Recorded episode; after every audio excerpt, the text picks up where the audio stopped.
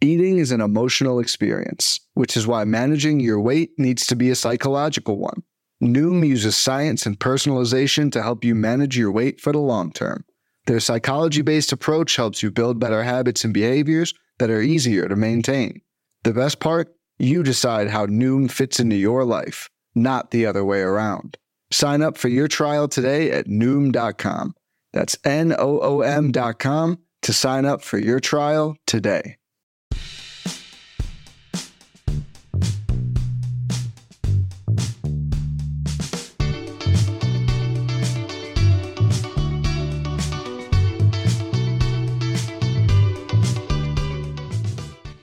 Hello and welcome to On the Farm Pitcher List podcast about all things prospect, dynasty, and minor league related. I am your host, Lamar Gibson.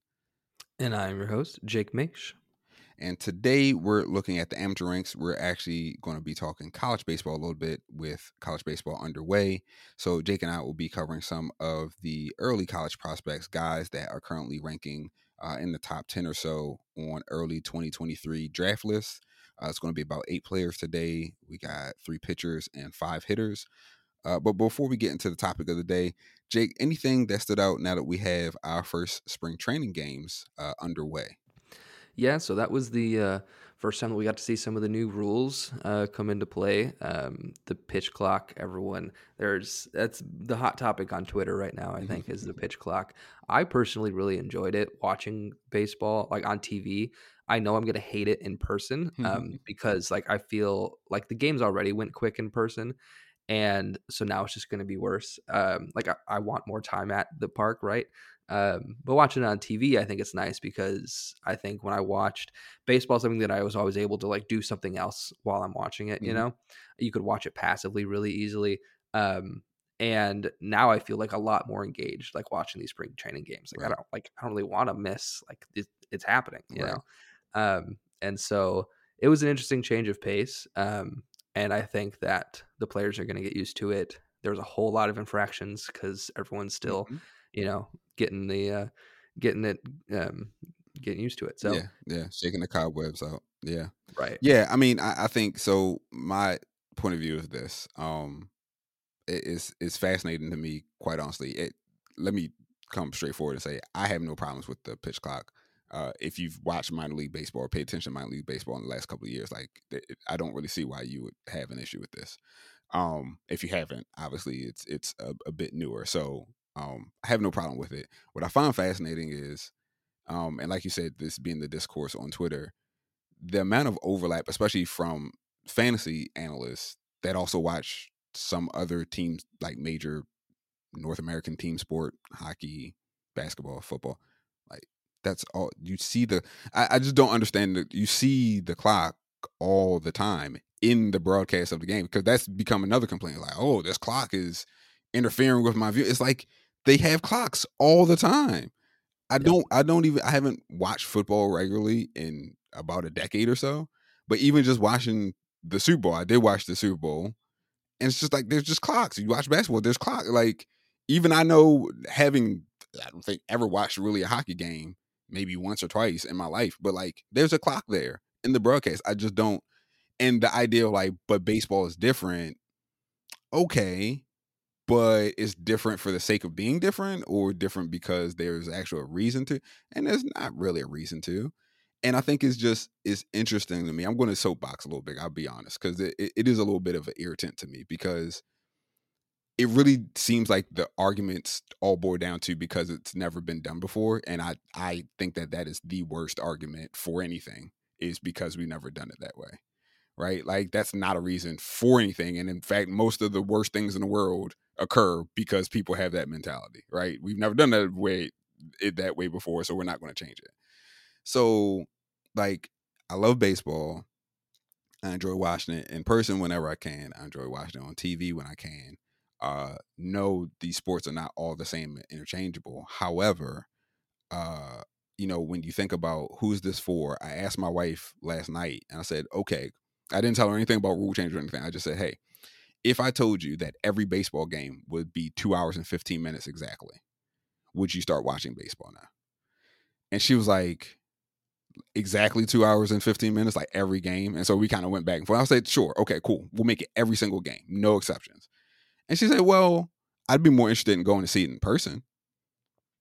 Well, there you go, right? My wife does not care about baseball at all, never has, and probably never really will, which is completely fine. But to have somebody who could even be a casual viewer of like, oh, a baseball game is on, and I know it's not just going to be me trying to watch and literally nothing happening while I try to watch on TV, let alone in person. I think yeah, like that's good for the game. And then when you get into obviously the younger viewership, which is where baseball is really hemorrhaging, right? Like you said, being more engaged, literally to the point of you have to get people off their phones to pay attention to your games. Basketball, not really a problem. Because the other the other piece of that is basketball, even if you're on your phone and you're watching the game and kind of two screening it or whatever, the announcers and the like that will pull your attention, right? LeBron James makes a great play. You'll hear that and you'll, oh, what happened? And oh, here's the re- oh wow, okay, that's great. Football has it down to a science. We all know this, right? Like they know we're going to cut all this dead time. We're going to cut all this stuff. We're going to talk through what happened the last play just in enough time so that when the next snap happens, it's right there and it never stops, right? Even though technically in football there's a lot of dead space, the pro- the production value and the broadcast makes it seem like there's never any dead space, right? There's something always happening. Um, and baseball is just lagged behind in that, and so we gotta hear some story from a guy, like from an announcer, and while that announcer's happening, the catcher and pitcher got to talk, and then uh, the pitcher has to you know walk around the mound and think about you know what he just heard from the catcher a little bit, and then and it's like that's not really a pleasurable viewing experience. Like nobody wants to watch that. Even as a baseball fan, like that's not what I'm tuning in to see at all. Right. Um the announcers, I, man, yeah. they I you know, there's some I think they're getting a little better, but like sometimes you turn on a game and it's just this guy who played in 1980 talking about the way it used to be, and it drives me insane every single time. John Smoltz, I stand him. I can't stand well, him. here's here's something I find, and, and, and I promise you, we'll both. Uh, I promise the, the listeners will get off the soapbox uh, and actually get to, to talking about what we're talking about today. But the other thing that I find interesting is that now you have two clashing um, philosophies. It, it's kind of um, they're they're they're going against each other because the same people it seems I have not scientifically polled this, but it seems the same people that are so adamant about the pitch clock being uh at least a, a great annoyance to them and and their love of the game are the same people that are like launch angle terrible, exit velocity terrible. You know, why don't they bunt down? You know, shift terrible. Why don't they bunt down? And it's like, so you want the action of the 1980s? Do you think the 1980s took three hours for St. Louis and Kansas City? Like, do you think it took, you know, a Reds Cardinals game three and a half hours to get done? No. So like, they were like two and a half. They were at two and a half in like the seventies, eighties. Right. 90s, so like, if you want the actions of the seventies and eighties, then you should also want something that will pr- help propel that action forward because the um the play, the dynamic of play, clearly isn't coming back. So if you want that sort of everything, something's always happening, the games are moving, it's interesting to watch. If the players aren't going to start slapping the ball around like they're Vince Coleman, which they're clearly not, which is fine. Like I'm, I'm not here to disparage them, but like that's not happening. So then some other incentive needs to have some other lever has to get pulled if that's what you want is that sort of pace of play. And the pitch clock seems to be doing it. I mean, we're seeing the results just from the first couple of spring training games. We're seeing that, you know, everybody's posting time. Two hours, 15 minutes, two and a half hours. You know, it's like there are movies like Avatar is longer than these these spring training games. And I, I am just not interested in watching yet another 807 start time for Yankees Red Sox and it doesn't end until midnight. Like no, it's just not interesting to me. It's not especially when you have the like the big like the ESPN Sunday Night Baseball broadcast right. that draw it out already.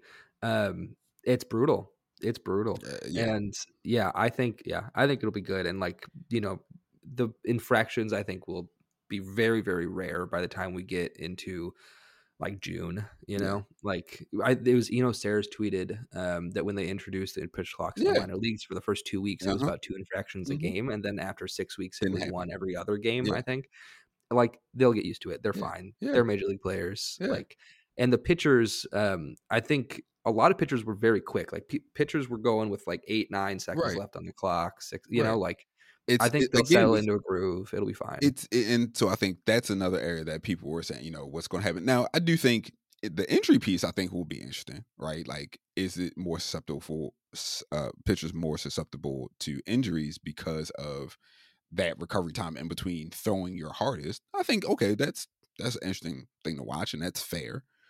But I think, um, and and I um can't credit the person I saw bring this up, and I apologize, but I did see somebody somewhere bring up the point of like, is it possible that most of these pitchers were taking so long because they were allowed to? Like, why not?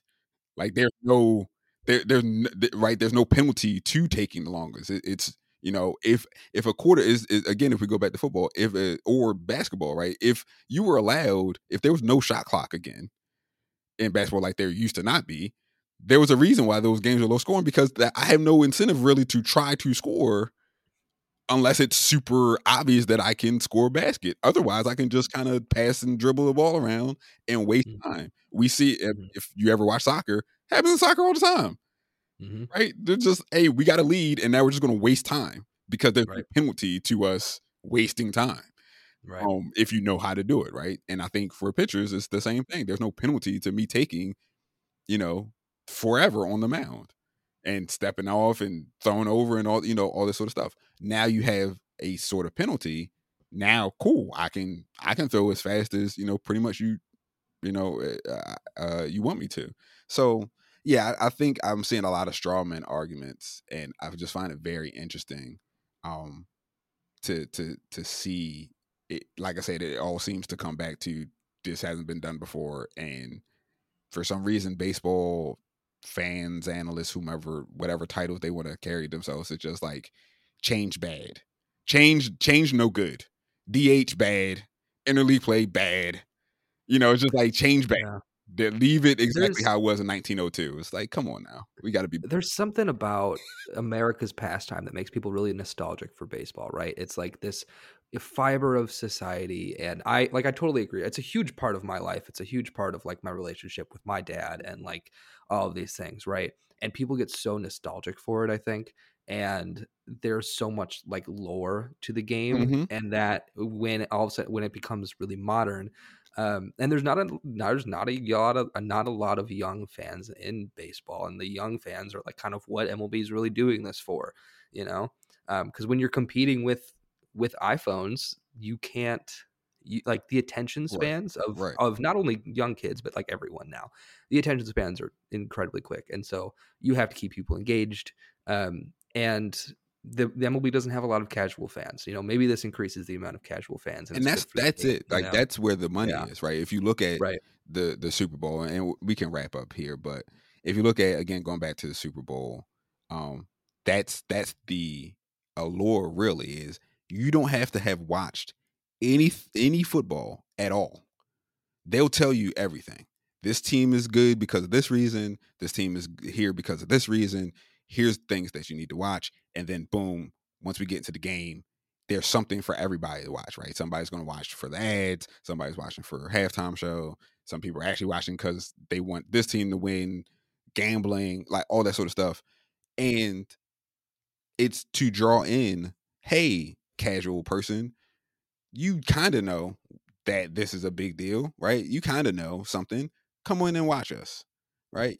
We don't care that you don't know what happened in week three. Like, we don't care that you don't, it doesn't matter. Just come and watch. This is all you need to know. Right. Um, Wa- watching sports isn't ex- isn't exclusive, right. You know, And so shouldn't be. You it- shouldn't have to know so much about baseball. Like when I like when I first started dating Emma and we started getting into baseball. she- Like there's so many questions, and so why did that happen? Why can't? Why what's an infield fly rule? right. You know, what's all of these? Why can't the her big thing is like uh, drop any strike? Like you should be able to run if the ball gets away, no matter what. And it's like you have to explain these little things. And a lot of the times for me, it comes down to I don't know. That's the way they decided in 1865. Right, You know, like right. And that's there's so much intricacy there Right. And so I think kind of breaking some of that down and just making it more palatable. Um, any way we could do that, yeah, great, absolutely. Yeah. So that's that's that's soapboxing, but um, I appreciate you in, indulging me there, Jake. I'm glad we're on the same page, uh, so we don't Yeah, have to right. fight about that.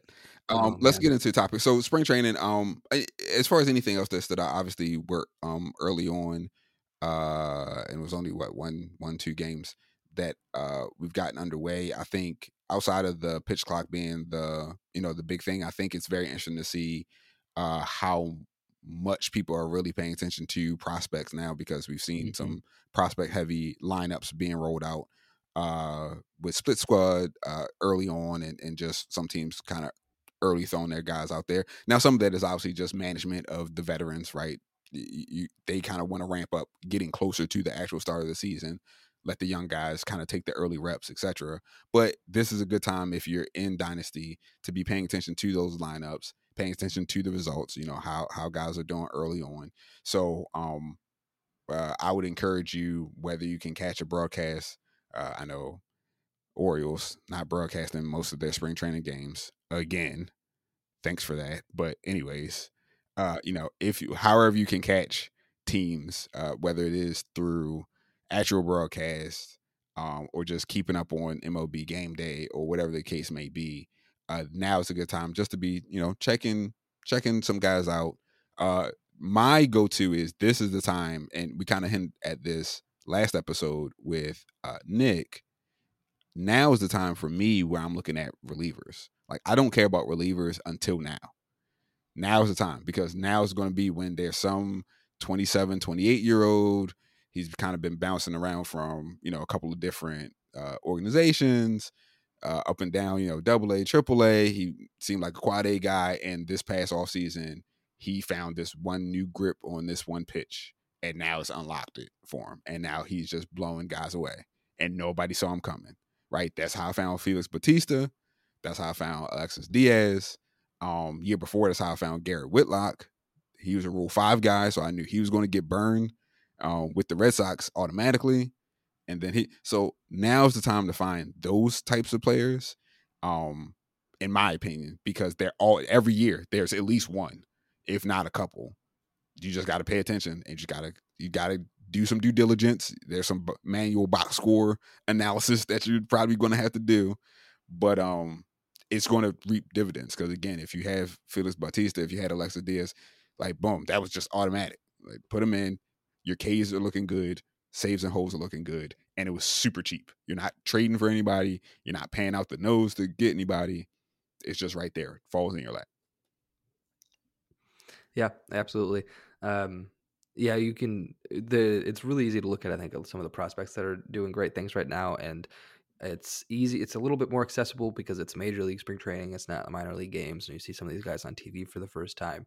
Um, and there's definitely going to be some hype. There's definitely going to be some guys um, pushed up boards and whatnot. But it is just at the end of the day, it's just fun to see these guys, you know, against good good competition. Um, like Elly De La Cruz is getting his first start today. This is Sunday that we're recording uh, for the Reds, and it's just like that's a cool opportunity, you know. Like if he goes over four with three Ks, not really going to change my opinion of him, but like these guys are getting the chance to. Um, you know, to, to play for for jobs, and I think that's that's always exciting, and, and to see how guys react to that. Um, but yeah, as far as individual performances, my two my two favorite two of my favorite sleepers on the Giants did really well uh, in their first game. Blake Sabol and Casey Schmitt, they absolutely showed out. I'm really excited about those two. Schmitt had an incredible diving play to his right, through across the diamond, uh, and he crushed crushed a homer. Sweet swing. Um, so that was good to see.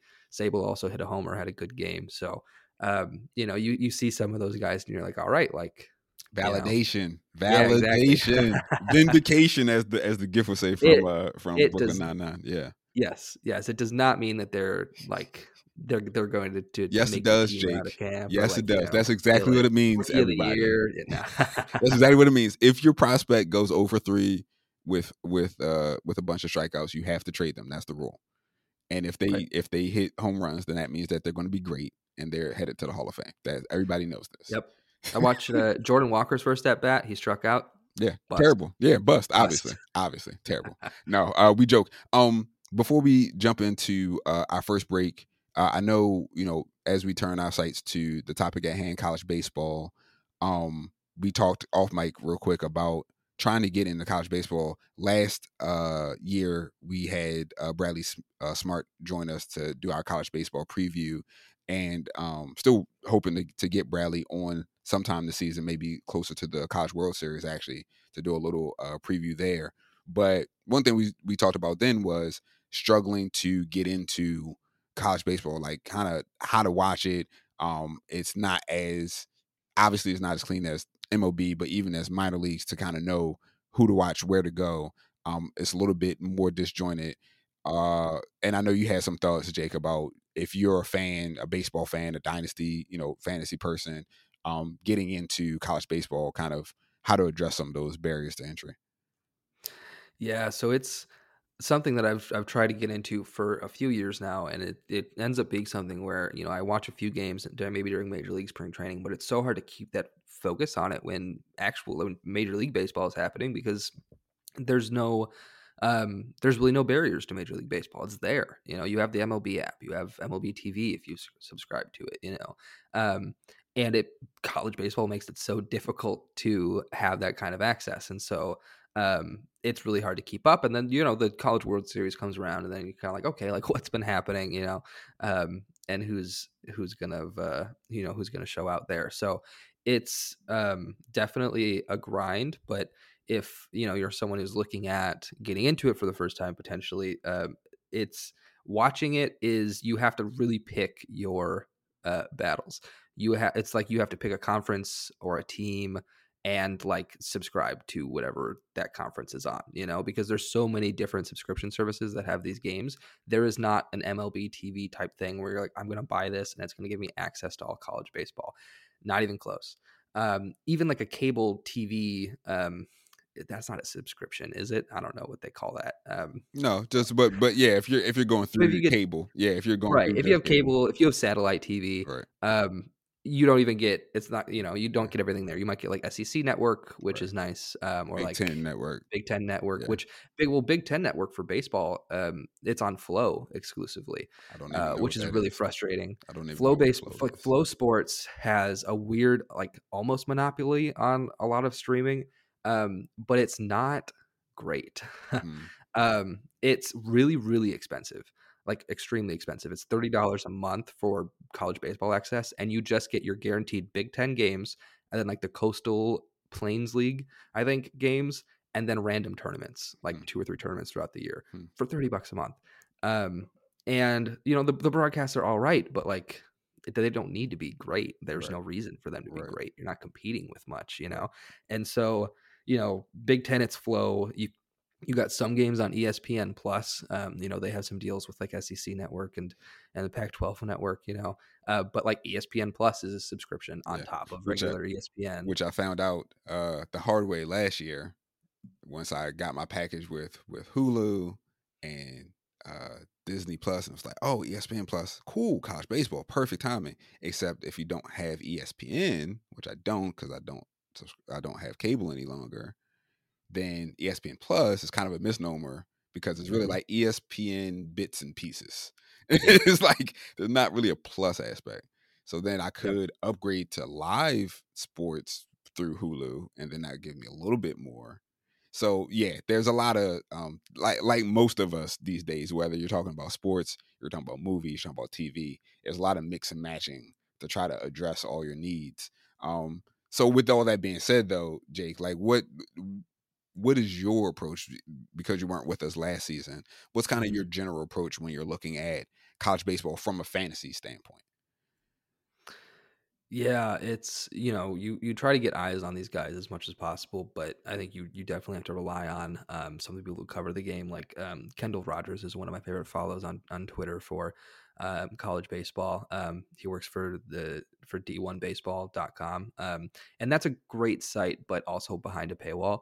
Um, and like nothing against them, like they don't like college baseball doesn't make a lot of revenue on its own. Like you have to you make revenue on the most dedicated fans that are willing to pay for it. Mm-hmm. You don't get casual casual fans that you can make passive revenue on. Mm-hmm. Um, and so you you subscribe and, and D1 baseball does a good job at providing analysis beyond the rankings. Like if you go to ESPN, you'll get you'll you'll see the rankings, but you won't get anything more than that. You really can't even see like team schedules. The box scores are horrible. They don't exist. They don't really have box scores. Even the live scores are horrible. They're very seldom updated or correct. Um, not all the games are included on ESPN, so it's really bad. The ESPN app for college baseball, mm. atrocious. Um, and and D1 baseball has a really good, um, really good UI, user experience, um, and you you you could you get the box scores and you get the live scores for free with the site but then you could also subscribe and you get you know more analysis. Um, you get like previews. They did top previews of each of the preseason top 25 teams conference previews all that stuff. Um, you know live reporting stories and all that stuff. So i think if you're going to go somewhere that's probably the place um, because if you tried if you tried all the different subscriptions for live baseball i mean like like i said you kind of have to pick one you have to choose. Like I'm a Iowa fan. I went to the University of Iowa. Shout out to them for beating number one LSU yesterday. That was Ooh, awesome. Um, that, that was good. Yeah, they were. They've been kind of mediocre in baseball for. I mean, as long as I've been a fan, but I think they made the College World Series once. Um, but this year, it looks like they have a, a, decent shot to make some noise. So that's exciting. But anyway, um, you know, it's like so I'll follow like the Big Ten, um, and then the SEC whenever I can poach off of my parents' uh, satellite subscription and and watch some of their like uh, YouTube TV uh, to get some SEC games. Uh, but you know, it's like you have, you have to know what you want to watch. You know, and if you're doing it from a fantasy perspective, like what league, you know, or what team maybe has the people you're interested in. If you want to watch Chase Dollander, um, well, it actually kind of stinks because you can't really get a subscription to SEC. You have to do it's a streaming service like YouTube TV or satellite or um, you know, whatever. But like the ones that you can just get the one-off subscriptions for are like the Big Ten, um, and that's kind of it. Like ACC the, network, maybe. I think the so the, I know the ACC network and the Pac-12 network. Um, you can get subscription to some of their like it's like ACC plus or like Pac-12 plus. Um, but then it, I think the network itself is included only with like cable cable. Yeah. So it's it's difficult, yeah, man. It's, it's difficult. Tough. So it's you can get the most reliable things, or, or I think the box scores and kind of the the breakdowns and the previews that you can get from like D1, NCAA, like the NCAA site. You, right. it's all right. You know, it does it. It got the bare mo- got the bare bones coverage and whatnot, mm-hmm. but um, would, you have would, to kind of decide what's best for what you're most interested in, who you're most interested in, where you want to potentially spend the money to, you know, yeah. have access to these guys. Yeah, I'll shout out. Uh, D1 is, is definitely good. I, I uh, I've looked at them, especially going into last season when I was trying to become more acclimated and more, um, you know, just knowledgeable. Definitely uh, leaned on them for, like you said, some of the high level stuff. Got to give a shout out to the the guys over at or the folks over at um, Prospect Live uh, because they do, uh, I think, a good job of of delving in, and obviously um, they're monetizing, which again, kudos to them. No, no, um, you know that that's that's never necessarily a bad thing. So um, some of that stuff is behind the paywall, but even just from a high level standpoint, if you're looking at trying to get a jump on what is the next draft class looking like, um, that's another you know potential resource. So they're out there, but yeah, like you said, it is it is interesting, kind of as you go level by level, right from MLB to minor league, and then from minor league down to um, college baseball, and then of course high school. You're pretty much just relying on you know any sort of knowledgeable sources because you're not you're probably not plugged into the high school game unless you have a real reason to be beyond dynasty baseball or something. Um, so yeah, it's just kind of like it gets a little bit harder to get all the knowledge in you know one or two sources as you go down level to level. But sometimes that's kind of the fun of it, right? Is is chasing down uh, some some information and chasing down some leads, if you will, on um, on certain players. With that being said, we're going to take our first break here. We're going to come back and we're going to start talking about these 2023 college prospects, starting with our pitchers. Uh, so stay with us after the jump. Fads come and go, and nowhere more than in the world of weight loss. That's why Noom has created weight management programs that are made to last. Noom uses science and personalization so you can manage your weight for the long term. Their psychology based approach helps you build better habits and behaviors that are easier to maintain. And they help you understand the science behind your eating choices and why you have those cravings. Noom's personalized courses are easy to follow and will help grow your confidence with tools you can put into practice on day one. The best part? You decide how Noom fits into your life, not the other way around. And based on a sample of 4,272 Noomers, 98% say Noom helps change their habits and behaviors for good. So stop chasing health trends and join the millions who have lost weight with Noom. Sign up for your trial today at Noom.com. That's N O O M.com to sign up for your trial today. When it comes to weight management, we tend to put our focus on what we eat, but Noom's approach puts the focus on why we eat. And that's a game changer. Noom uses science and personalization so you can manage your weight for the long term. Their psychology based approach helps you build better habits and behaviors that are easier to maintain. And they help you understand the science behind your eating choices and why you have those cravings. Noom's personalized courses are easy to follow and will help grow your confidence with tools you can put into practice on day one. The best part? You decide how Noom fits into your life, not the other way around. And based on a sample of 4,272 Noomers, 98% say Noom helps change their habits and behaviors for good. Try Noom today and see the results for yourself. Sign up for your trial today at Noom.com. That's N O O M.com to sign up for your trial today.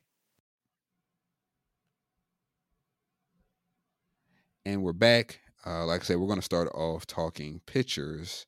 And so um, the 2022 class, so this most recent draft class, was actually pretty highly regarded this time last year. And then, of course, several members of that top tier started, you know, just dropping like flies with arm arm trouble, sh- uh, shoulder trouble, and and season ending injuries, and it really reset how they got evaluated both in in real life draft, but also for dynasty and fantasy um, purposes. So looking at this season, hopefully that doesn't happen. Um, the the number one guy, the the name that you just mentioned, Jake earlier, uh, Chase Dollander from Tennessee. Uh, quick stats on him from 2022 79 innings pitched, 108 Ks, 13 walks. He was a transfer from Georgia Southern. Um, looking at his pitch mix, I mean, this guy pretty much is complete package, right? Four seamer, changeup, slider, curve.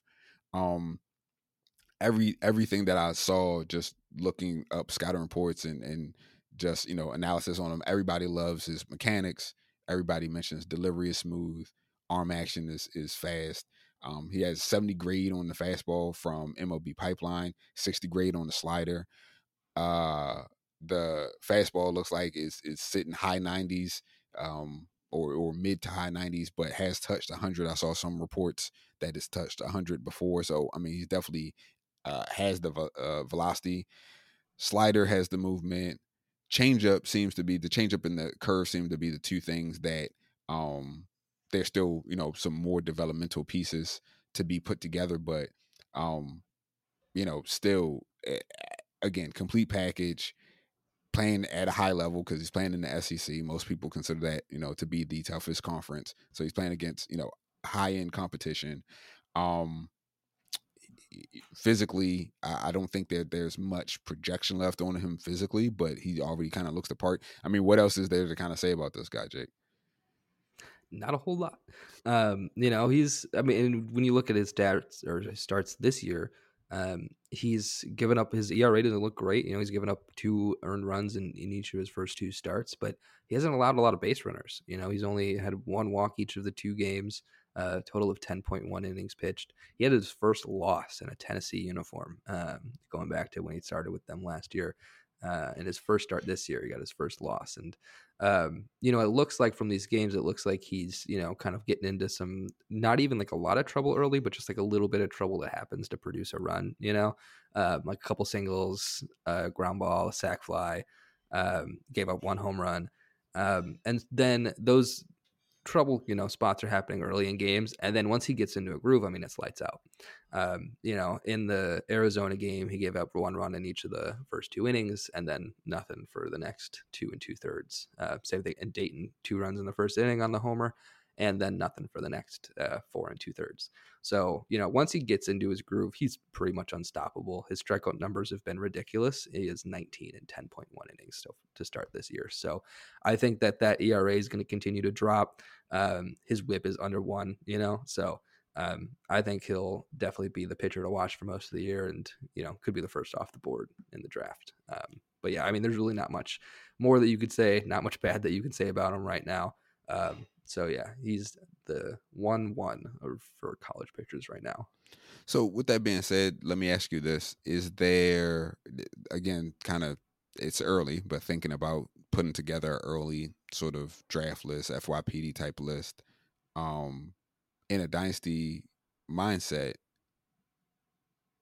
what is your pro? You know, I'm not even going to get into the whole you know pitching prospect that sort of thing, but just when you look at a guy that seems like he's that complete already, what is it that you kind of? And I'm going to ask this question about a, a, a hitter as well when we get to that group. But like, if there's nothing really else from the college standpoint that he can prove, then are you looking for him to land at a certain um, organization? Are you looking for you know certain assignments? Kind of like already kind of looking ahead to him as a pro. What is it that are kind of your next levels of measurement to to consider this guy? Because obviously, you know, you're going to probably have to uh, more than likely you're going to have to finish pretty low in your in your league to have a shot at him, right? Because he's going to be he's going to be a high end uh, FYPD guy. So, you know, assuming that you um, are unfortunate enough to to finish uh, in the bottom part of your league, what are you kind of looking at to say, okay, I'm definitely taking this guy or this guy around. Um, you know, if he if he falls to to this level, or I want to see this last little bit, you know, from him. Kind of like what is what are your sort of um criteria that you're looking at for him as a as a pro early on making his his debut? Yeah, I think when he makes his debut, it'll be does the swing and does the swing and miss stuff carry over to professional hitters? Um, in college, like we talked to when in one of our first episodes that we did together on this podcast, we talked about how there's so much noise in minor league stats. Multiply that by ten in college baseball stats.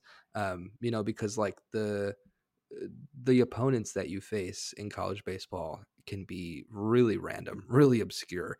Um, you know, like so far, Dollander's played Arizona and Dayton. Arizona is a good program. Pac-12, Dayton, I think is solid. I not oh they're 0 4 this year, so maybe not. Um, but you know, you you have no idea who these guys are that they're playing. You know, most of these guys that they're playing against aren't going to make um, pro ball, even let alone the majors. And so, you know, the swing and miss stuff is great. You know, the command is fantastic because command is something that you could like carry pretty easily if you have it um, especially if you have you know confidence and um, you continue with the swing and miss stuff right? So i think it's just like does he continue to miss bats? Um, how much does he have to tweak um, once he gets in you know with his approach? Like you you can blow guys by with a 99 per, mile per hour fastball in college baseball. You don't need a whole lot else. You don't really need to locate it. Um, and so, you know, it's just kind of does does the swing and miss translate, and then does he have to tweak anything? Does he have to tweak his pitch mix, develop a new pitch? Um, and as far as you mentioned, like teams, um, he's probably going to go. I think I mean easy top ten, maybe top five, top two, right? Um, and those teams that are up there, we have uh, first there, depending on how you look at it. Or, Uh, first pick goes to the Pirates, and then the Nationals, the Tigers, the Rangers, Twins. Not a lot of good pitching prospects there, or good pitching development. You know, like the Pirates developed Cole, um, more or less, but also Cole is one of those guys you can't really screw up. I think. Right. Um, plus, he was, got so much better once he left. yeah. and, and, that was a while ago. So, so that was a while ago, yeah. exactly. Uh, Nationals can't really speak to a whole lot recently. The Tigers have been really, really bad. The Rangers have those two, have those, you know, Leiter and Kumar Rocker. Those are the big ones right now. But Cole, Leiter is really fallen off. Cole Owen Cole White. Um, Owen White. I really like Owen White. Yeah, I'm really yeah. looking forward to seeing him this year. But anyway, you know, like you, not a lot of great teams that are going yeah. to maximize him, you know, or like unlock anything. And so, um, you're not really hoping for that, I think, unless someone else trades up and, and whatnot. But yeah. I think it's, just going to be like, how far is his raw skills going to carry him? Yeah. You know? Yeah, it's funny that you mentioned Cole because I was seeing that was one of the names that you see pop up a lot um, with scouts saying like he's he's in that as far as an amateur pitcher, like he's in that sort of tier, like he's in that echelon of um, guys that they've seen recently, especially. Uh, I've seen, I saw Cole mention, I saw um, Strasburg mention, like you, you know, talking about the Nationals. Like, I don't. I, again, I'm not saying I agree or disagree. It's just if you look up sort of just the scouting reports on um Dollander and see what the advanced scouts are saying about him from the major league uh, teams. These are the names that some of these scouts are throwing out. Um, I think the swing and miss piece is is super important because everything else seems to be in place. Like we said, it seems to be a complete package, but all that is leading to him having insane strikeout numbers, right? And being an ace and, and all that sort of stuff, right? Or, or you know, SP two, you know, top top end guy, top of rotation guy.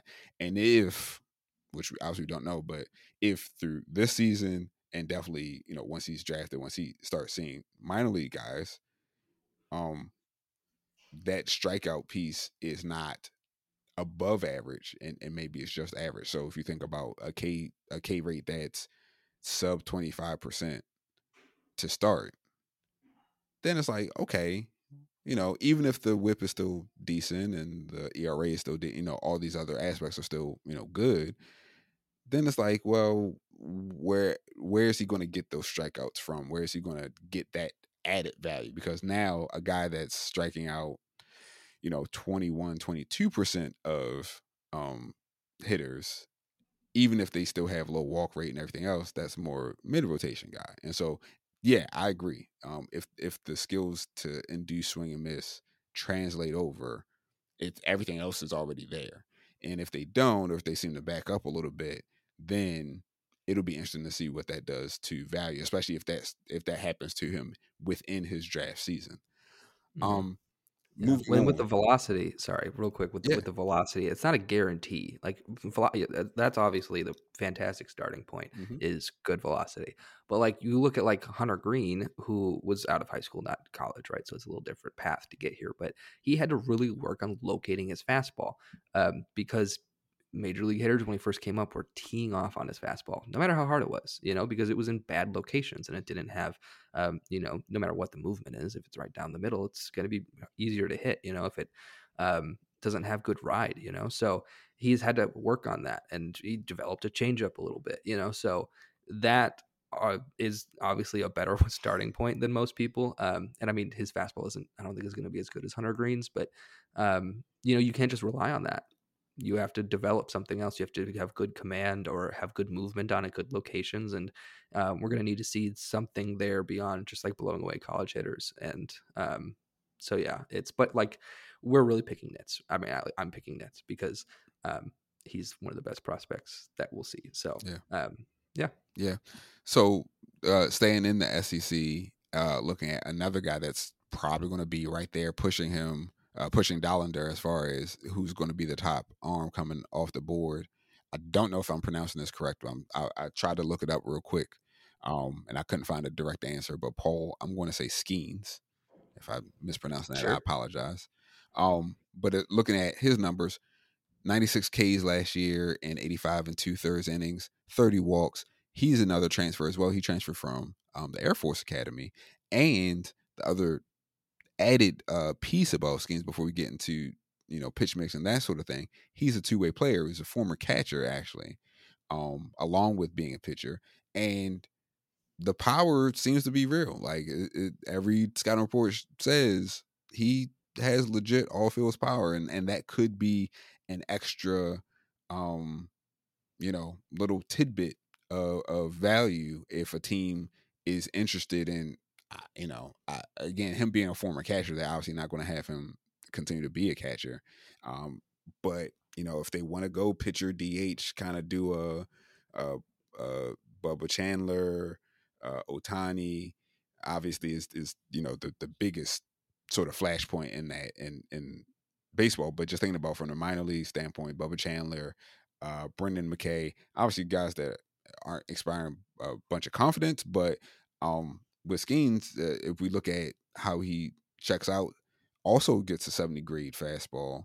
Um, looking at a couple different sites, uh, 60 grade slider has a split change that he's developed. Don't see that super often as well. So, you know, handful of pitches that he can go to in the arsenal. uh, I see you have a note here as well that you added, Jake, uh, about his stuff plus. So yeah, what what are you, what are you seeing when you look at uh, Skenes? Yeah, so um, with Stuff Plus, so Jeff uh, Pontes, I think is how you say his name, uh, from Baseball America on Twitter. Uh, he posted Stuff Plus numbers from the NCAA opening weekend uh, or, or first week. Um, and not everyone's on this list. Like um, Dollander's not on the list. He wasn't at a park that had the um, you know the data. Um, the pitcher from Iowa, Brody Brecht, I hope, yeah, is um, is he's not on the list either. You know, so it's like not a comprehensive list, but Skenes had a 131 stuff plus. Um, then this isn't like the you know um, the Eno Sarris one that I usually reference here. I don't know whose it is. It's not clear. Maybe it's Jeff's, but um, yeah, yeah, 131 stuff plus is fantastic. Um, and he led all of the pitchers that they got data for. Um, so that's a fantastic place to start, right? Um, also, fun little note here on this list: there's Logan Forsythe, the pitcher in college. With apparently no relation to the Logan Forsythe from the Tampa Bay Rays a couple okay. years back. okay, I was the, yeah. You said the name, and I was like, what? Like, was he twenty nine? Like, how is it? Like, wait, okay, um, yeah. Logan Forsythe had a uh, one nineteen stuff plus. So I mean, I not that's just a fun little note there. But yeah, Skenes Skenes has been uh, nasty to start the year um, with LSU, and he's going to get a lot, I think, of hype and helium, much like Dollander is playing for Tennessee and a top ranked team and the best conference. Skenes is on the other end of that coin, you know, playing for LSU, who's ranked number one right now, that the Iowa Hawkeyes beat yesterday. And, you know, he's going to get a lot of attention. He, if, you know, he'll get the chance to pitch in the both the SEC championship and the college baseball world series, I'm sure. And so, there's going to be a lot of eyes on him. Uh, earlier you can get on him, earlier you can get watching him, the better. You know, you can get more more data. You don't find out with everyone else. You know how good he is. So, um, but yeah, so far this year, 12 innings pitched, one earned run, five hits, three walks. I mean, yeah, he's been discussing against Western Michigan and Kansas State. So, um, you know, not a ranked opponent yet. Uh, not obviously not an SEC opponent yet, but you know, solid programs, yeah. and he's blown through them. So I can't wait for him to get to conference play. So let me ask you: if you're in, um, if you have a, a team that you're like taking over, right? You're taking over orphan team. They they finish pretty poorly, or or one of your your regular teams, and you know it just didn't it didn't happen for you this year, and so you're you're drafting, you know, somewhere in that top three, top four. The Skenes provide a little that that two way player ship, if you will, like that the ability that um you know some team might actually consider letting him continue to hit because he is again a a pretty good hitter. Does that jump him up as far as just thinking about hey, you know, if he does I guess what I'm thinking about is um you know, not saying that they're super comparable, but Masyn Winn was a two-way guy and clearly the Cardinals saw more out of him as a shortstop and and a hitter than a pitcher, so they made that decision early. Not saying that that will go down the same way for Skenes because Winn was also coming out of high school, not nearly as polished as Skenes is, etc., etc. But just that that added value of like I could get essentially two for one, right? I could get two players for one draft pick does that boost him again at least early on over Dollander for you, or does the the complete profile of Dollander that we just covered and the risk there of hey, if a team does try to let Skenes play both ways, and that can kind of you know there's a risk element there obviously. Does like where where where do they both kind of line up early on for you? Does one jump over the other? Yeah, I think uh, I think Dollander's still at the top um, because you know Skenes has a path to get there, but I think um, he just has a little bit more to to prove. You know, like he, he could have a lights out season and and be competitive there with with Dollander at the top. But um, I think right now you want to see a little bit more. Um, and with the two way player thing, I think it a, a lot hinges on how LSU uses him this year, because LSU doesn't necessarily need another bat they have a fantastic offense already, and he hasn't he doesn't have an at bat for him yet um, in the first week of games or in either of his starts. Um, and so if, if LSU just says like, listen, we're going to use you as our as our best pitcher, like that's your job, that's your role. I think it's going to be tough for a major league organization then to kind of be like, all right, let's revisit that. Mm. You know, let's get you hitting again. Yeah. Um, and so I think it's kind of like if if LSU doesn't really get him a lot of at bats, I think it's going to be really easy for that kind of aspect of his game to fall off and for him to then focus on on pitching. Yeah. But um, so yeah, I think that will kind of determine a lot there. But yeah, I think for me right now, I'm like really like he's the he's the pitcher, he's the nasty stuff, he's the one that can like break out with a good season for maybe the best team in the country. Yeah. Um, and then the the hitting is kind of like a potential bonus, but I don't think that would really influence my stock in him as like from fantasy perspective as of right now. No, that makes sense, and, and I think that's a really good point uh, about how he's being utilized right now uh, in college with LSU, and and like you said, to to their credit, they don't, you know, they're not lacking for for thump in the lineup, so that could be part of it. But um, if he goes his full draft season with very few, if any, um, at bats, then yeah, trying to flip that switch back on.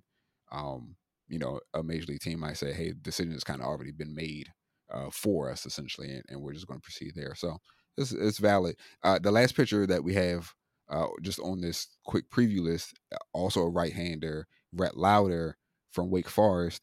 Um, giving you just real quick stats from 2022: 105 strikeouts, 26 walks, and 99 in the third innings.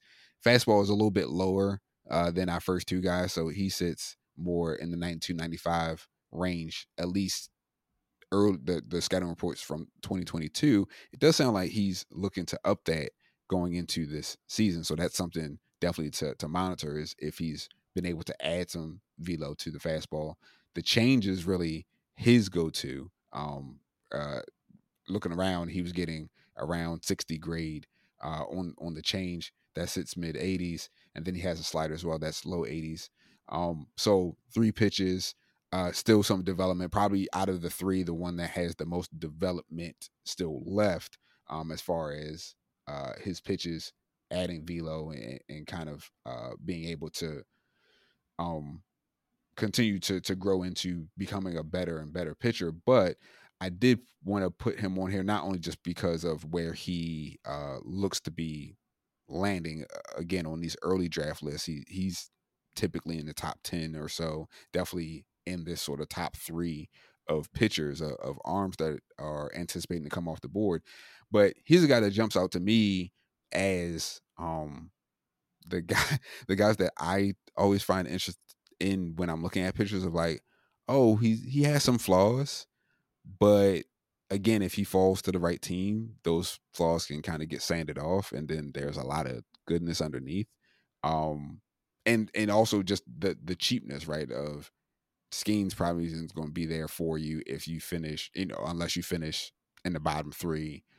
Dollander, again, unless something you know injury related happens, that's pretty much guaranteed to be a, a top three draft pick, um, both in in real life as well as for FYPDs. So if you're hoping that like, hey, I think my team will do at least pretty well, and we're not going to fall into that slot who's another arm that might be sort of appealing to you to get the upside without the cost. Lowder seems like he might be that type of guy, in my opinion.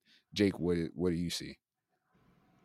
Yeah, I see. Uh, well, first off, I see a guy with incredible hair. Um, talk about a flow that this guy's got going on. Oh my goodness.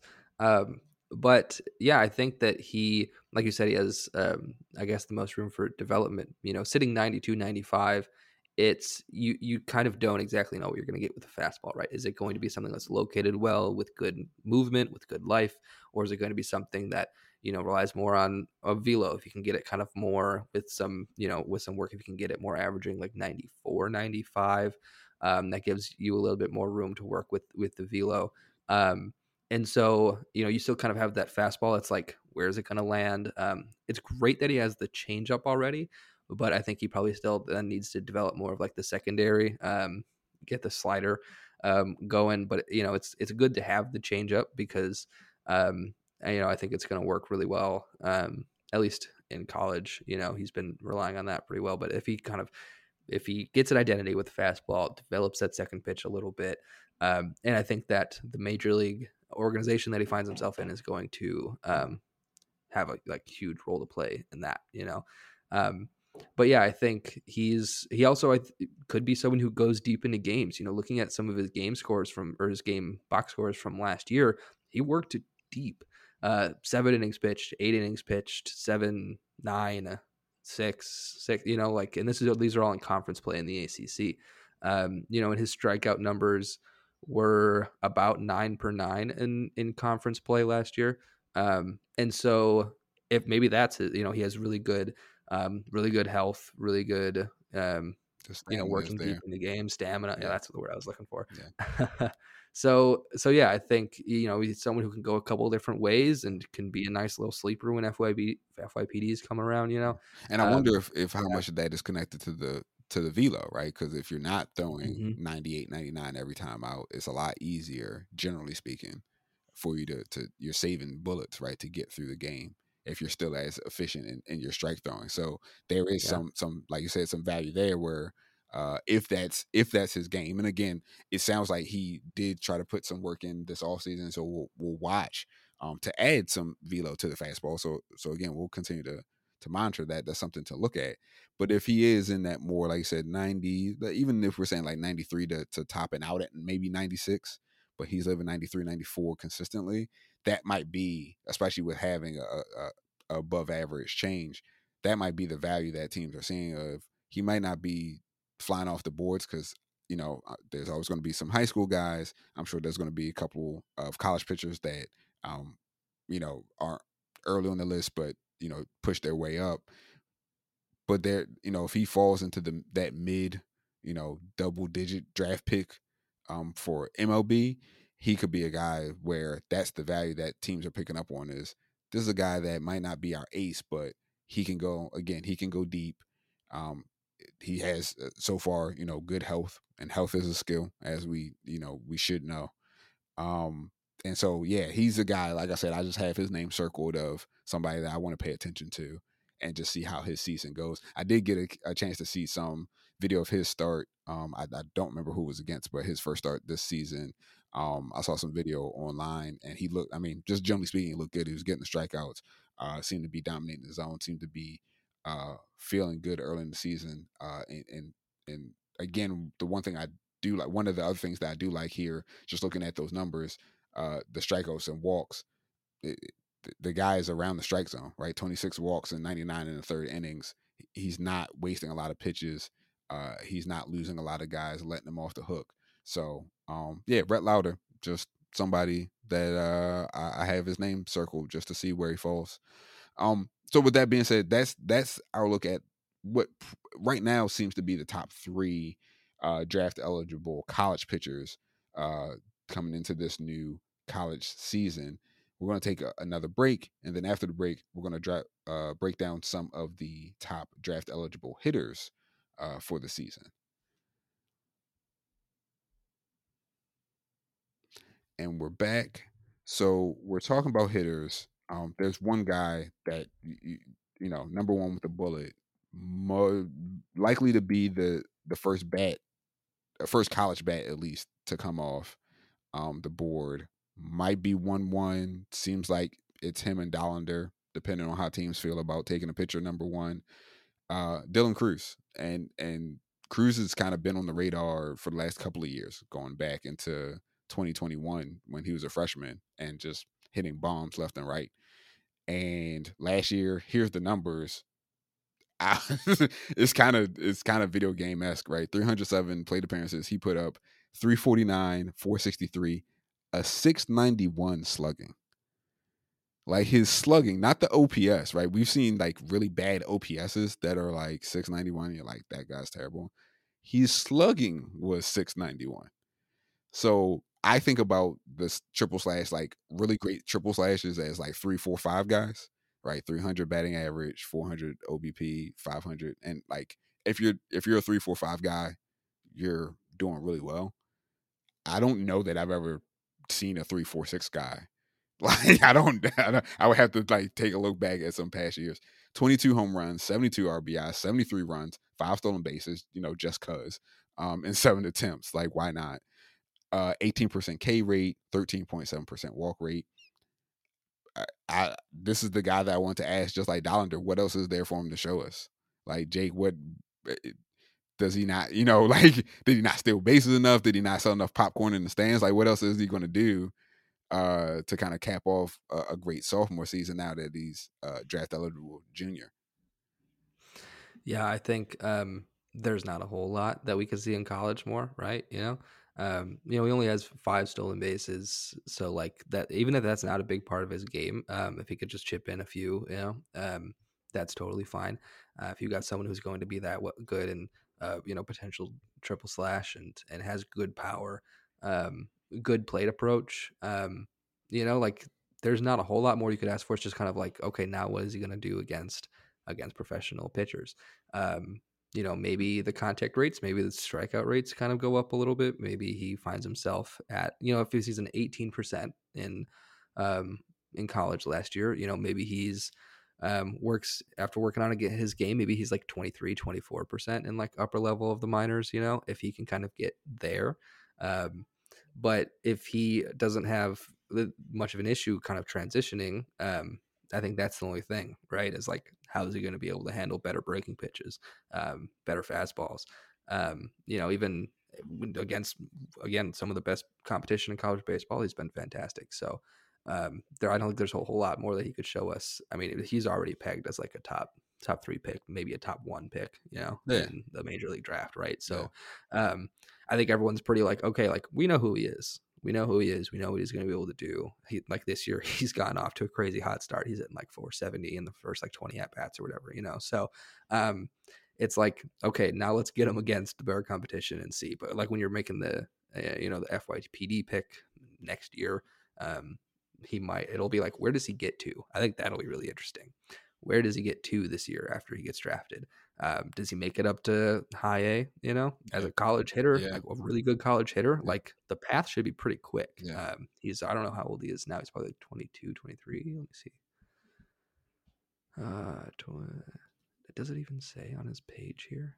No, it doesn't look like it. Hold so uh, he's a junior. I got you. He's a junior. Let me let me grab it for you. Let me vamp for a little bit while I look this up. Um, the thing I think with Crews, the assignment piece, I think is a really good. Uh, he's 21, by the way. Um, That's a little younger than I expected. Yeah. Uh, uh, today's his birthday, actually. If this is, if I'm looking at correct information, happy birthday, him. Just turned 21. Yeah. Well, I mean, I guess yeah, junior. Yeah. If he yeah. didn't have any red shirts. Yeah, and yeah, I was gonna say he was he was a true freshman when he was uh yeah. on, jumping on our radar in, in 21. So, uh, with that being said, uh, I think the assignment piece is is really good point. I hadn't completely thought about that. So if you think about the um, college bats that came out this past um, draft and where they went, now some of that was, in my opinion, some of that was organization dependent as well. So um, a guy that I'm actually going to mention uh, in comparison to our next prospect, but you look at like a Zach Neto or Brooks Lee, that assignment I think in part was aggressiveness. Definitely the Angels and Neto because they have no shortstops and they they need somebody desperately. Um, yep. I think for Lee it was just so he was that good, and so if you think about Crews as being a you know. I don't want to use the word steroids, right, when talking about baseball, but kind of like Lee on steroids as far as being the best college hitter, like hands down. Lee, you could probably make an argument, you know, Lee, Parada, there was a few guys. I think for Crews, he's the best college bat hands down as it stands, right? And and it kind of has been. Um, yeah, you know, maybe you put him in low A just to get his feet wet. But to me, it is how high up can he go in his first year? And so if you know a team splashes him in high A, I mean low A, just says you know, hey, welcome to the pros. Cool, you got your you know five games in, you got your you know 15 at bats. Cool. Here's high A, and if he runs amok there, he could definitely be one of these guys that finishes his pro season at double A. And oh boy, like, you know, that it, it, it would be crazy. So, um, Dylan Crews, and again, if you're looking at Crews in a FYP or if you're in a, what did we decide we were going to call them? Not FYPDs, but if you're in a, a minor league draft, an off season, yes, draft. an off season draft, where there are a slew of, of prospects available to you, both minor league as well as um, amateur. Um, I would be interested to see how high up he goes in that in that draft for that same reason, right? Um, but yeah, you know, he he's a guy that if you're in a standard uh, FYPD, you're going to have to finish in the bottom two to, to get him, or you're going to have to pull up a, a you know a heck of a trade to um to get that draft slot where he's going to be because you're talking about one one one two at you know at the worst. So um yeah, it's just going to be exciting to see the rest of his draft season and and see where he goes. Uh, the next guy that I have on the list, like I said, I wanted to mention Zach Neto kind of in in parallel, and that's Jacob Gonzalez at Ole Miss. So his 2022 um, 300 uh, plate appearances, he put up three, uh, 273, 405, 558. So you know a normal stat line. That's that's a normal looking one, at least in comparison to what Crews did. But uh, really robust and, and, just a guy that does a little bit of everything 18 home runs, 52 RBI, 67 um, runs scored, four stolen bases in six attempts. You look at uh, his plate discipline 10 points, uh, 10.7 essentially uh, percent K rate, 16.7 uh, percent walk rate. And so Neto was a guy that just jumped in my mind as far as the the parallel because there's no major carrying tool that Gonzalez has, right? He's not a super big power guy, but he can hit for some. Uh, he's not a burner, but it looks like he can kind of take, you know, some spots here or there. Plays shortstop very well. Um, so so good hands, good arm, good range there. And it just is an overall approach that seems very transferable to the pros, right? Even though there's no major carrying tool, there's one where um, again, Neto and Lee were the two guys that I was thinking about from this most recent draft class, where I was like, you know, Lee is kind of the, the top end just because of how good he hit, but defensively, also because of his size, he's probably going to be more of a third baseman. Neto is a guy that I thought was ran a lot better parallel just because of it's a little he sprinkles in kind of a little bit across every category. Um, but that might be enough, especially depending on what team he lands with, to carry him. Again, how high can he go? Uh, lefty bat as well, which is always nice. Um, but yeah, that's my spiel about Gonzalez. I don't know, Jake, what what else you saw or what you wanted to add. Yeah, I think for me his his approach is like the most um interesting part I think of his profile. You know, he has like you said, he contributes across the board. You know, um, looks solid like a normal stat line for like a college prospect, uh, for a good pro- college prospect. You know, um, and that strikeout to walk rate is really really intriguing.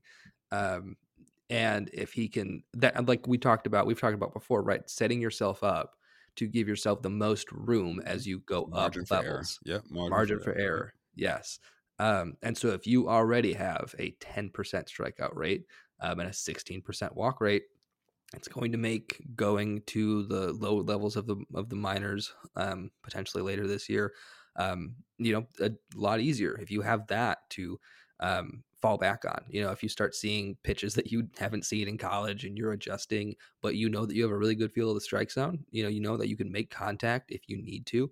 Um, that is going to set you up really, really well off yeah. the bat.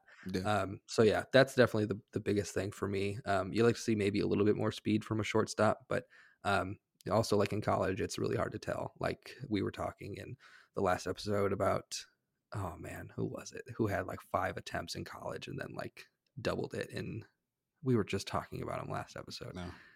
I forgot who it was, but but like that happens, you know that happens. Like you don't um you don't know what the team needs are in college, and maybe they get to the pros and you're like, hey, you're fast, start running. Yeah. So, um, you know, you you never know where. So yeah, I think the the approach is the best, um, and his contact abilities. So um, he's also he was um I think pegged to be the best you know shortstop in the SEC in the preseason poll. So um, if you're looking at like a premium shortstop bat, I think that's kind of where we're looking at right now yeah. is with uh, with Gonzalez. Yeah, so. um, margin for error with these with both these guys. I was thinking, um, you know, with Crews, same same thing. You know, if you take his looking at just the K rate and the walk rate, right, and you say, cool, we'll add, um, you know, we'll add five percent to the K rate and subtract five percent just just for that just to account for the difference between college and you know being a pro uh, baseball player.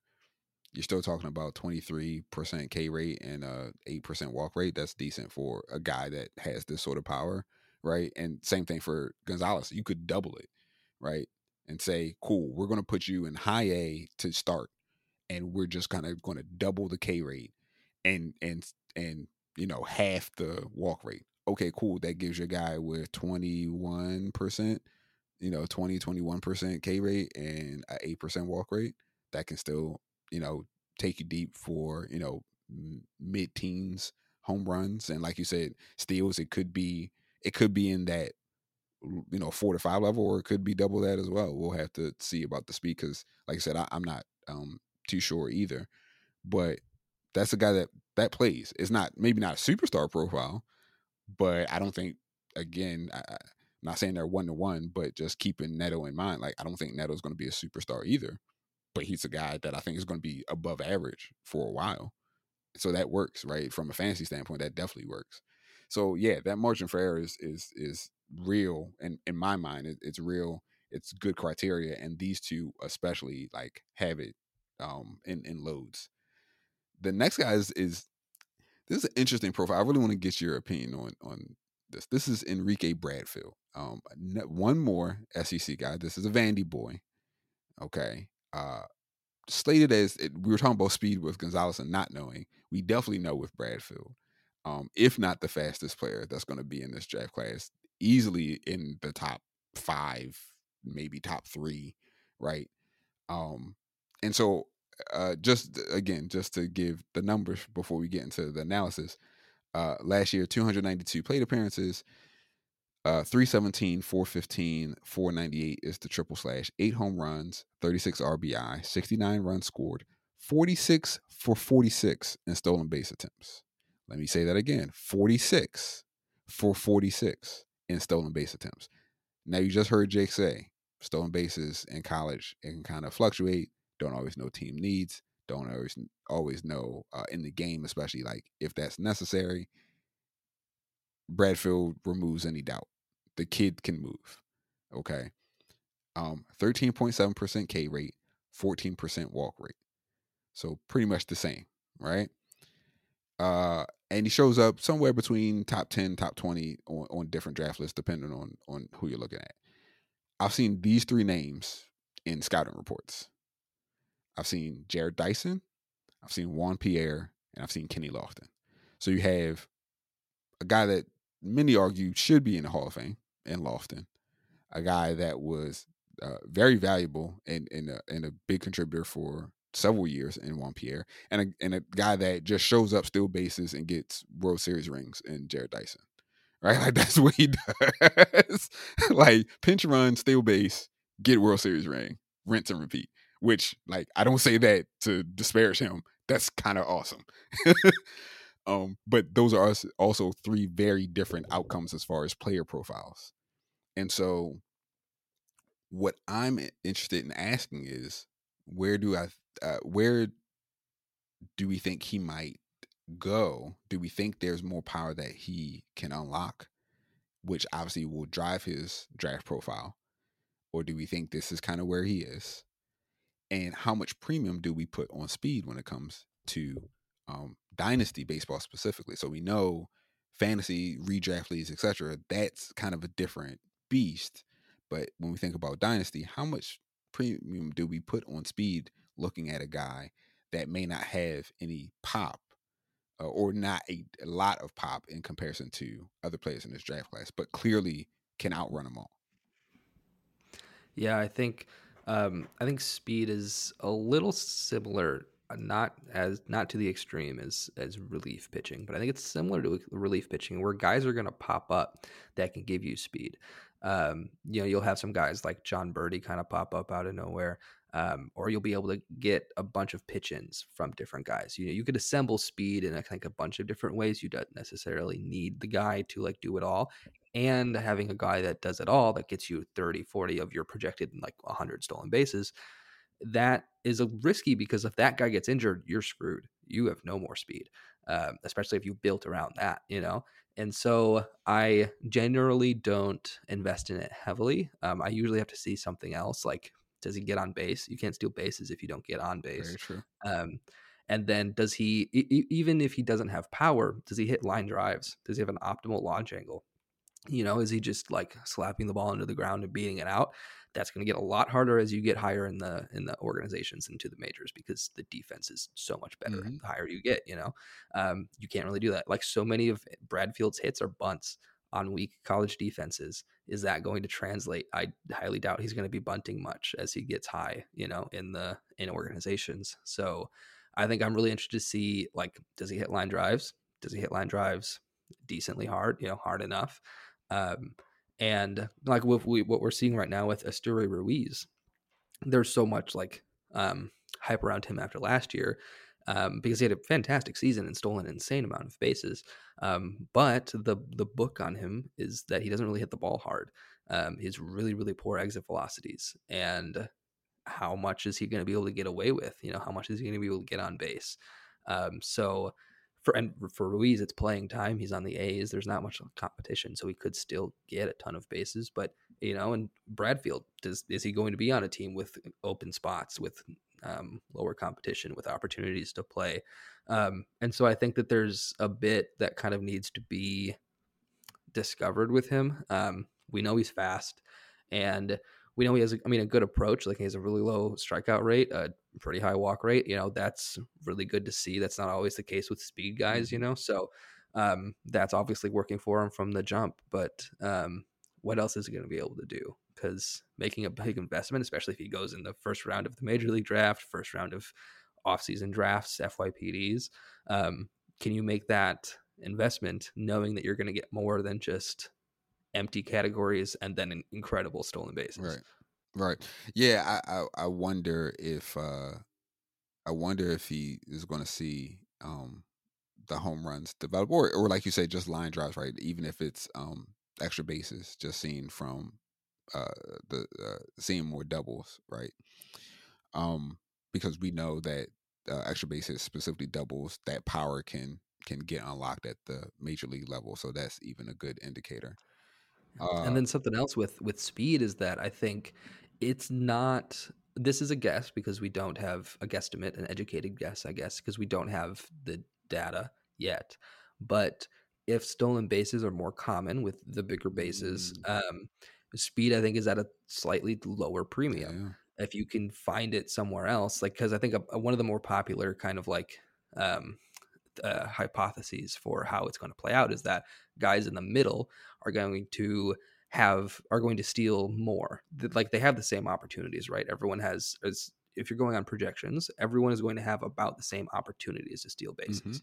Um, but the guys that can maximize those opportunities are probably the guys in the middle because maybe they took off six, seven percent of the time because it's like eh, it's like a 60 40 chance I make it. That's not worth it.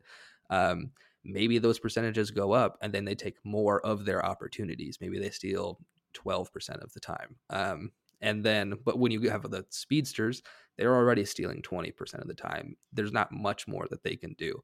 Um, and so uh, with Bradfield, right, like if you can find that speed somewhere else, if you don't need his 40 stolen bases, if you, um, and again, it depends on how this year plays out. We don't really know what's going to happen there, but there's a chance that speed couldn't, that, that, that speed could be slightly less valuable um, going forward. Yeah, yeah, yeah. I, and uh, you saying that just made me think of um, a couple of other, other hypotheses around the the pitch clock and pitchers being faster to the plate, and does that then counteract the larger bases? But that's a whole whole nother um, sort of uh, uh, you know can of worms to to crack open at another time. But I think that's a, overall a good point. If if we see at the major league level.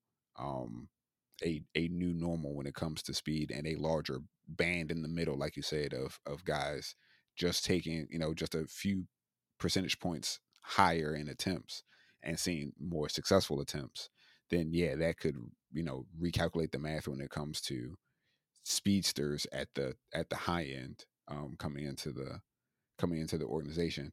Um, the other thing that I was thinking of though is you know he, he does play does seem to play really good outfield right? Center field specifically so it seems like he's going to be able to stick there. So defensively that's always going to help out from uh, a major league level right? R- real life level. Um the other piece that I was thinking of um, outside of if, if that power is going to develop and um, seeing more home runs or at least more doubles is uh, what does it look like if he is um moving the ball around outside of just slapping, you know, bunt singles or, or slapping singles around? Like, is he going to change his profile at all going into his draft season so that he is elevating the ball more, um, just in general? And what does that look like, right? If if he starts swinging at some pitches that maybe doesn't normally swing at, trying to elevate the ball, like does he try to reach a a a player profile that's not really his, but trying to, you know, you know, guys want to get paid. Like let's let's tell the truth about it. And and so does he does he jump up? Um also the the last thing that I was thinking about is if he doesn't, if if this is who he is again, as he potentially falls because there's guys with you know I, again we're not talking about high schoolers, um, so we haven't added them in. Obviously, uh, from an FYPD standpoint, then you have uh, your international guys, etc. You know, if he starts to fall down, then it becomes to me a little bit more appealing, a little bit more appetizing to to take a guy that high speed, you know, pop might be low double digits, maybe, um, but again has a good approach. So we know that it's not just him like swinging necessarily at everything. And I didn't get a chance to see what his ground ball rate is, but uh, uh, to your point, Jake, if he if the ground ball rate is sustainable, you know, in that low forties percent, then um, to me, then that's a pretty decent sign. If it's, you know, 48, 50%, etc., that's when you really get worried because that it's really hard for that to sustain.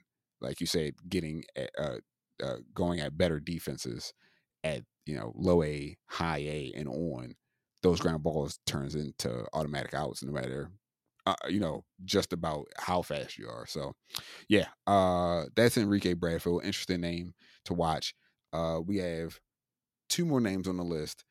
Matt Shaw from Maryland, who's a shortstop. Jacob Wilson from Grand Canyon, also a shortstop. I'm going to kind of combine them um, just because I know we're running a little bit long in the episode. So Shaw's numbers two uh, from last year 291 plate appearances, his triple slash 290, 381, 604. So again, seeing that six show up in, in the slugging. Like to see that. 22 home runs, 67 RBI, 50 runs, 12 for 16 in stolen bases. Um, was the 2022 Cape Cod MVP in the 10 games he played there. So I thought that was just interesting seeing, uh, you know, some some recognition there, um, helping his pedigree. And K rate looks good, about 16% for the K rate, about 12% for the walk rate. Shown some versatility. Uh, I think the question right now is is his arm strong enough to stay at short at the pro level? There's some questions around that, but um, already at Maryland, he's been moved around. He's played some outfield and looked okay. He's played some second, some third, so he he's been able to move around. Uh, I saw some just real quick video, and just the snapshot that I got from him is above average bat control. Really looked good keeping his bat through the zone, um, moving it around to to get to different pitches uh, at at the lower half of the zone as well as the high part of the zone. And he's got some sneaky pop to right center. Like he he can drive the ball well. I saw a couple of his home runs at, at uh, the Cape Cod uh, League online as I was doing research for this, and both of the ones I saw were to right center, but they were you know they they were driven. They weren't any sort of just you know back of the wall scrapers. They were driven out there. So um that's Matt Shaw, Jacob Wilson son of Jack Wilson, former Pittsburgh Pirate, um, major leaguer. So Jacob last year 275 plate appearances. His uh, line 358, 418, 585, 12 homers, 65 RBI, 44 runs scored, uh, over one for stolen bases. He had a two and a half percent K rate. Two and a half percent. He struck out seven times in 275 plate appearances nine percent walk rate. Um, the questions that I had for for Wilson though, again, quick snapshot, just looking at some of his video, breaking ball recognition seemed to be a potential obstacle for him. I saw him get tripped up on some some curves and some sliders. Um, and then just developing that power, there were a lot of balls, even foul balls, that he was fouling off to the right and just not getting around on that were on the outer half of the zone. And so that pull side power, he did he did get a, a couple of home runs that I saw again in, in just the, the video sort of composite that I was watching. Um, he did get around on a couple home runs, but they were fastballs and they were in that inner half of the zone. And so I'm just curious to see can he really get around on pitches, especially at the major league level, that are going to be on that outer half, or is it just going to be him going the other way? That's going to change up that power profile that you're going to see from him. Um, but he does inside out on the balls very well. Like that that swing, it, it works to to get uh, the the ball out to the right half, um, or to the right side, I should say. And um, his draft stock, I'm just kind of curious if he's going to start to fall. The name recognition, you know, obviously helps, boosts him. Um, but I could see him potentially falling um, as players with louder tools start to, you know, start to show up in the draft class. So that's Wilson and Shaw um, kind of together. Shaw, I think I like a little bit more than Wilson out of the two as of right now, but I'm I'm interested to watch both of them as they progress. Jake, I didn't know if you had any additional thoughts on either one. Yeah, I think um, for Shaw, the interesting thing, um, as far as what's happening for the start of this year, he has um, already three stolen bases in I think 30 at bats. Uh, last year he had 12 uh, in the full season, so maybe he's running more often. Maybe he's taking advantage of you know the early season schedule, but I think that might be something to watch because you know having 22 homers as a shortstop, or even you know, maybe if he transitions to a third baseman or an outfielder, you know, having that pop already to work on, if he could steal a little bit more, um, you know, has, like you said, good opposite field power. Um, I think he could be one that kind of shoots up, shoots up boards. Um, you know, you can see some really good tools developing there. Um, and then with Wilson, uh, the, he, you know, he hit uh, 358 last year, uh, mostly against pretty poor competition. Um, you know that it's obviously Grand Canyon University isn't in one of like the Power Five conferences, and uh, looking at like the schedule, he definitely had um, some teams that take advantage of. They played like you know Stanford like once, I think Arizona twice, and so had uh, had some there, but most of it was was against conference schedule, um, which isn't going to be as impressive. But this year, uh, to start the year, Grand Canyon has played some some bigger name opponents. You know, they played like Ohio State, Michigan State, Michigan, Tennessee, Gonzaga, and he's held his own. He's hit 379 so far this year against um, those teams, which is probably better competition um, than he'll see um, during conference play. So that's encouraging. You know, the fact that he's like seeing tougher competition and still playing really well.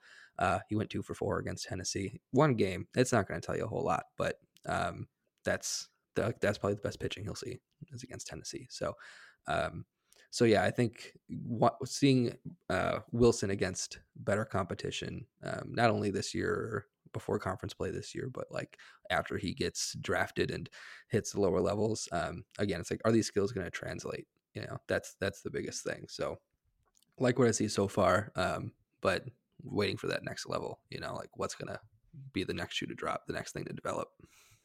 Yeah, so um, I think that's a I think that's a good call, especially the competition piece there in the Mountain West, I believe, for Grand Canyon. So that's good to know. I think Shaw, um, like I said, I right now I kind of prefer Shaw's uh, player profile to Wilson, but I'm I'm watching both of them uh, closely. I there's something about Shaw overall um, that I think that that versatility piece plus the power that he's shown. And like I said, having that bat control, having that ability to go um, to the gaps uh, with power. There's something about that that I think, again, it may not be a superstar profile, um, but I, I, I, I could see him in the right org that really unlocking into something special. Um, and and him having that uh, defensive versatility that actually adds value, that multi positional piece where they're going to work him into the lineup some way, shape, or form, you know, whether it be second, short, third, center field, left field, whatever. Um, so yeah, Shaw is somebody that I, I kind of put him in that Rhett Lowder space of I kind of have his name circled and I just want to see he might get a ton of helium and just be outside of, you know, where I would be able to draft him, but he could fall to a nice spot where yeah, I, he's a guy I want to go after. So um, Matt Shaw, Jacob Wilson, uh, that wraps up our college baseball preview um, for Dynasty. It'll be interesting, obviously, to see how all of these players and, and players that we didn't get a chance to mention all progress. I think about um, a guy like Carter Young, who came into last season super high draft pick, right? Like stock was super high, and then had a awful 2022 and really saw his draft stock plummet. So that's always a risk. But then we have a guy we've mentioned him multiple times already in Zach Neto, who really saw his profile rise because of what he did in, in 2022. So it'll be interesting to see, you know, who's the who rises, who falls, um, and uh, and who, you know, what other names do we come back to? Hopefully, we can do, like I said, a College World Series preview, and there might be some names that we didn't get a chance to mention that that really stick out by that time of the year. Um, that's the show. Anything for you to promo, Jake? Well, we kind of teased that at last episode, but I am doing the top 10 shortstops for Pitcher List uh, in our, as part of our Dynasty rankings. So um, that'll be published uh, this week, should be out uh, when this podcast is published. Um, so definitely go look for that. Uh, other than that, um, articles here and there. Uh, I think that's my focus right now. But I'm on Twitter at Jake Maish, M A I S H. Cool. Um, I did just have the um top second baseman. Again, I stole that from you, Jake. Um, but I had the top second baseman um dynasty prospects uh, article published last week, so that is out and about for you to read. Um, as we're again as the season is kicking off, we we will be back uh, we'll be starting our weekly um, sort of uh, publication uh, dates. So you'll be hearing from us weekly on Thursdays, or the plan. So make sure, again, uh, like I always remind you guys, finding this podcast, all of our Pitcher List pods on the Pitcher List Network podcast page. They're all available for you to uh, find, listen, and subscribe in that podcast section of Pitcher List. So you can subscribe. That way you don't miss as we go to a weekly schedule with the season starting. Um, you can find me on Twitter, of course, at Inside Fastball, capital I, capital F. That's the show. I hope you enjoyed it, and I hope you enjoyed the rest of your day.